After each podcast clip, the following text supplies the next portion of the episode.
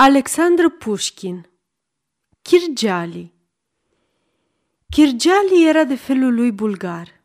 Pe turcește, acest cuvânt însemna voinic, viteaz.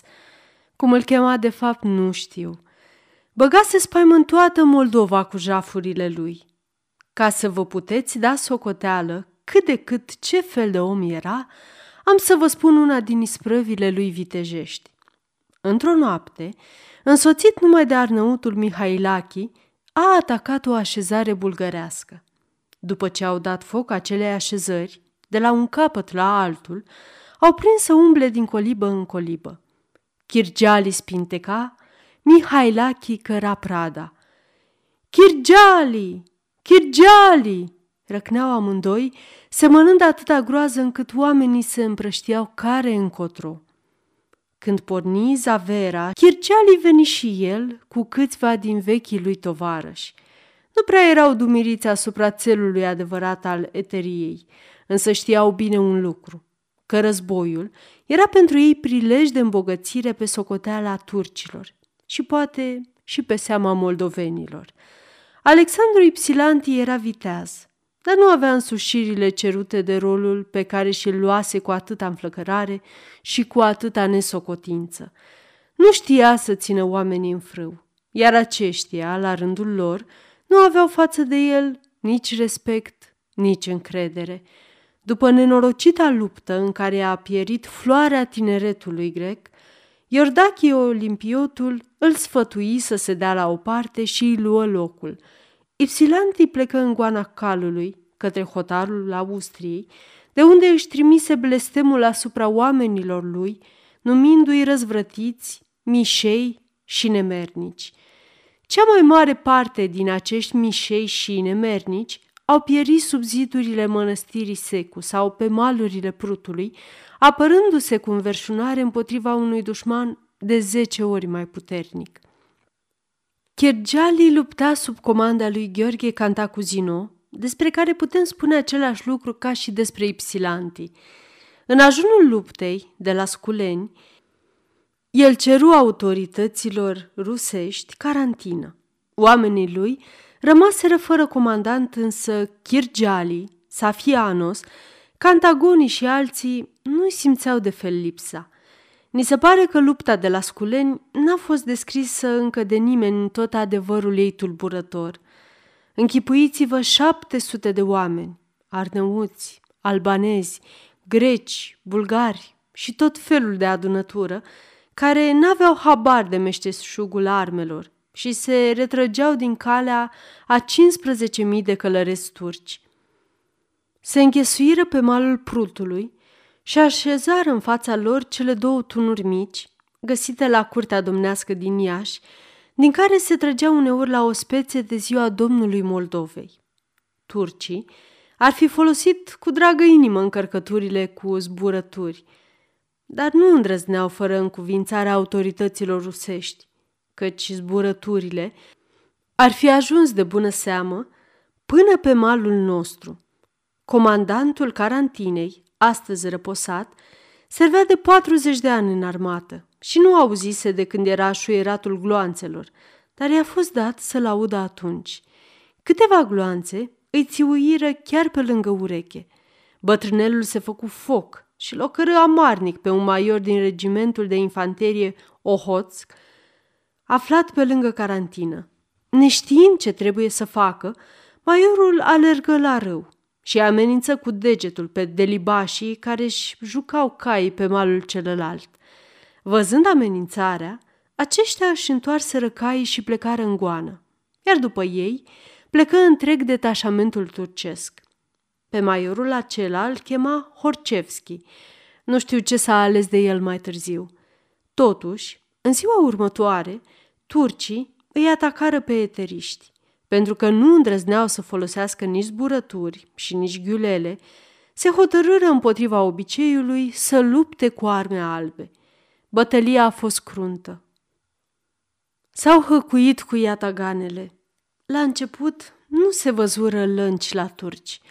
Deodată însă se văzură lăncile rusești ale regimentului Necrasov, care lupta în rândurile lor. Având îngăduința împăratului nostru de a trece prutul și de a se adăposti la noi, eteriștii prinseră să treacă apa. Pe malul turcesc au rămas doar Cantagonii și Safianos. Rănit din ajun, Chirgeali trecu prutul și zăcea la noi în carantină. Safianos fusese ucis.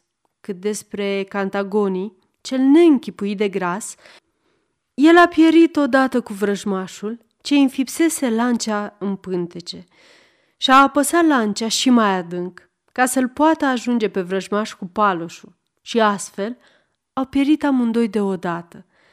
Totul se sfârșise, turcii rămăseseră învingători. Moldova era curățată de eteriști.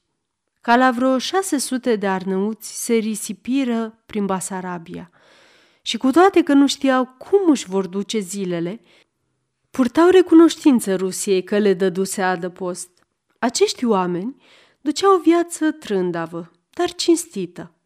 Îi puteai vedea oricând prin cafenelele Basarabiei pe jumătate turcite, cu lungi ciubuce între dinți sau sorbindu-și drojdia de cafea din niște cești mici.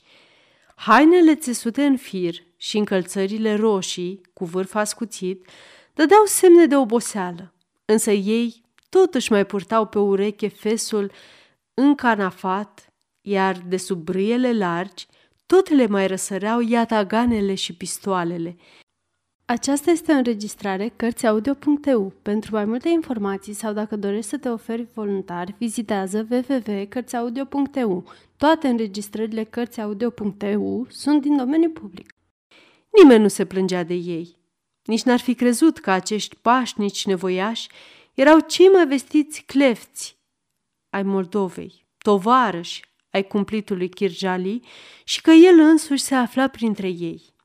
Cum auzi de asta, pașa de la Iași ceru autorităților rusești predarea lui Kirjali potrivit tratatelor de pace. Poliția a început să-l caute. Se află că, într-adevăr, Kirjali era la Chișinău. Fu prins pe când cina pe întuneric, împreună cu șapte tovarăși de-ai lui, în casa unui călugăr fugit de la mănăstire.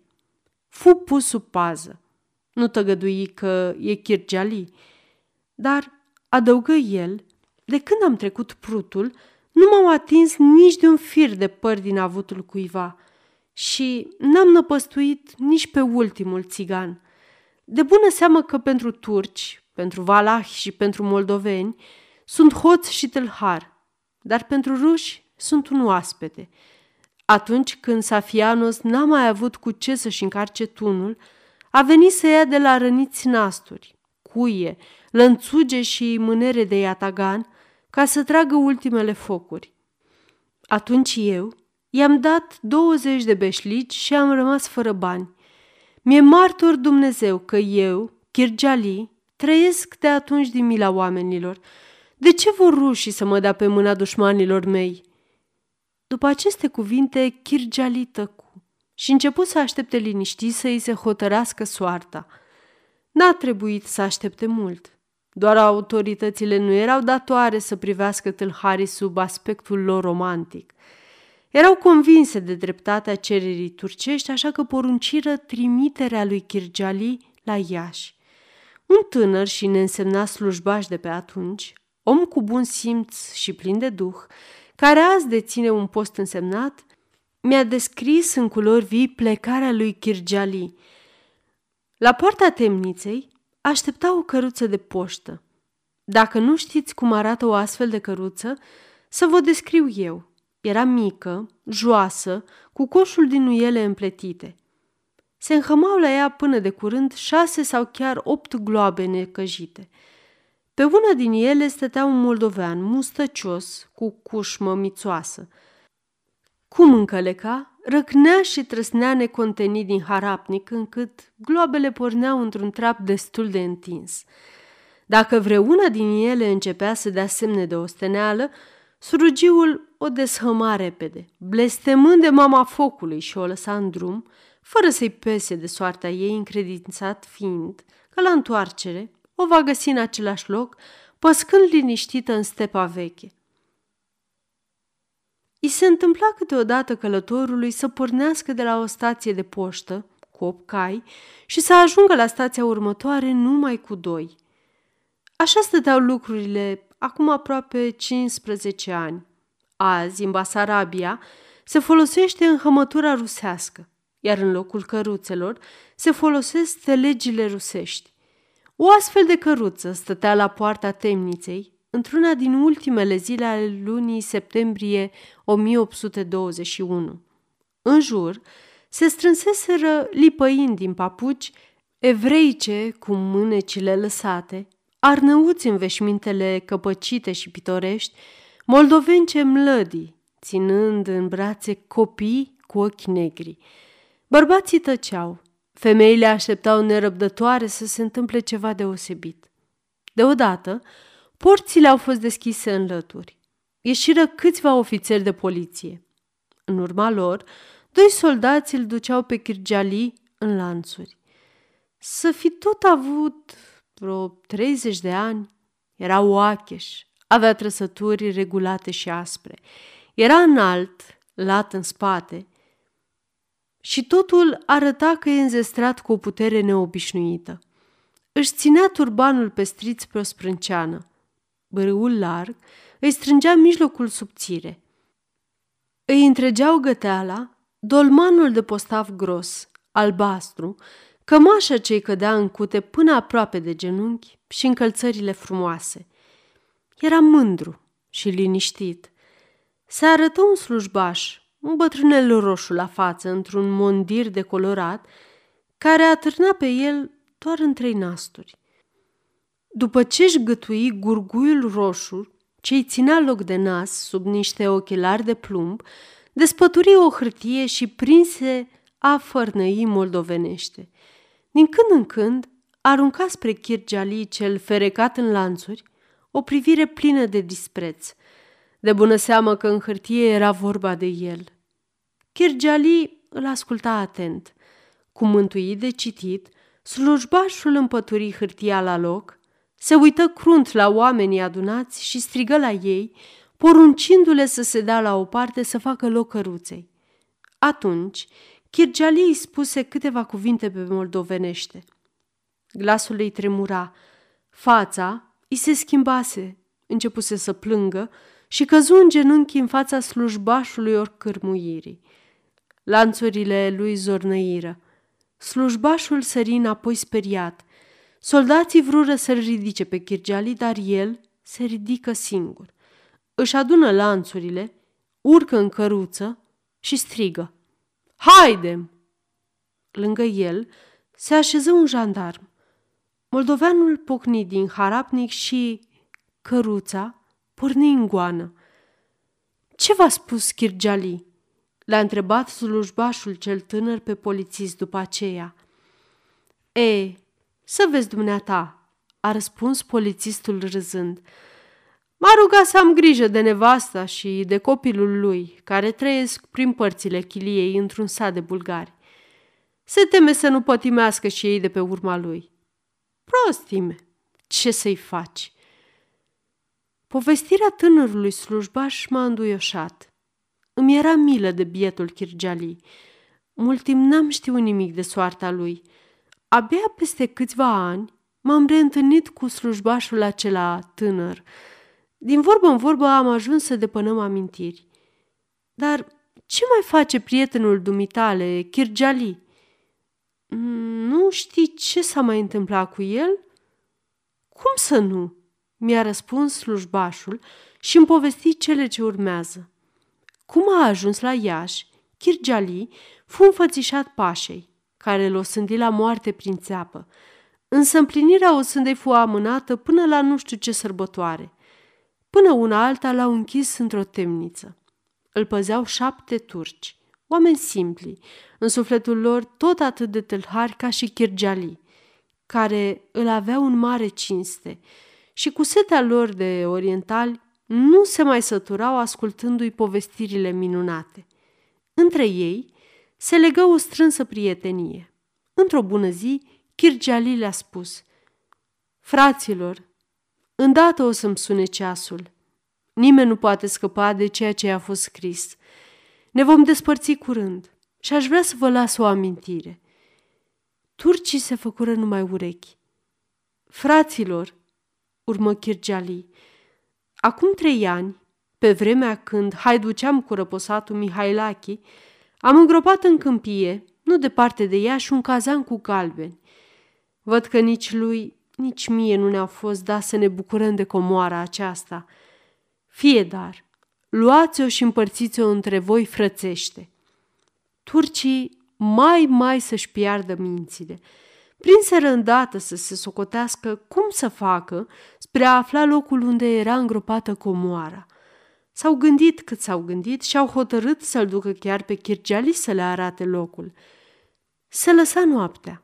Turcii îi scoaseră lanțurile de la picioare, îi legară mâinile cu o funie și plecară cu el în afara orașului, pe câmp. Chirgeali mergea înainte, de la un gorgan la altul. Au mers așa mult timp până când Chirgeali se opri lângă un bolovan mare. Măsură 20 de pași spre emiază zi, izbi cu piciorul în țarină și rosti. Aici! Turcii se învoiră ca patru din ei să sape cu iataganele, iar trei să-l păzească pe Chirgeali care se așeză pe bolovan și se uita la ei cum se trudesc. Ei, mai aveți mult? Tata de cazan?" întrebă el. Încă nu," au răspuns turcii și au prins să sape așa de strașnic încât sudoarea curgea râu de pe ei. Chirgeali început să dea semne de nerăbdare. Ce mangosiți!" se mânie el. Nu se pricep nici să sape ca lumea. Eu aș fi făcut treaba asta cât îi șterge la ochi. Flăcăi, ia dezlegați mâinile și dați-mi un iatagan. Turcii căzură pe gânduri, apoi prinseră a se sfătui între ei și au spus, Ei și, ce o să se întâmple dacă eu îmi dezlega mâinile și eu îmi dea un iatagan? Suntem șapte contra unu. I-au dezlegat mâinile și i-au dat un iatagan. În sfârșit, Kirja Ali se văzu liber și înarmat. Cine știe ce-o fi simțit el atunci? Prinse să sape cu îndârjire, iar paznicii lui îl ajutau. Deodată își implantă iataganul într-un turc. Îl lăsa așa și îi smulse de la brâu două pistoale. Ceilalți șase o rupseră la fugă. Azi, Chirgeali haiducește prin preajma Iașilor. De curând a trimis cuvânt domnului Moldovei că dacă nu-i dă cinci mii de lei, va da foc orașului și se va răfui cu el, oricât era el de domn. Cele cinci mii de lei au fost trimise. Ce spuneți de Chirgeali? Sfârșit.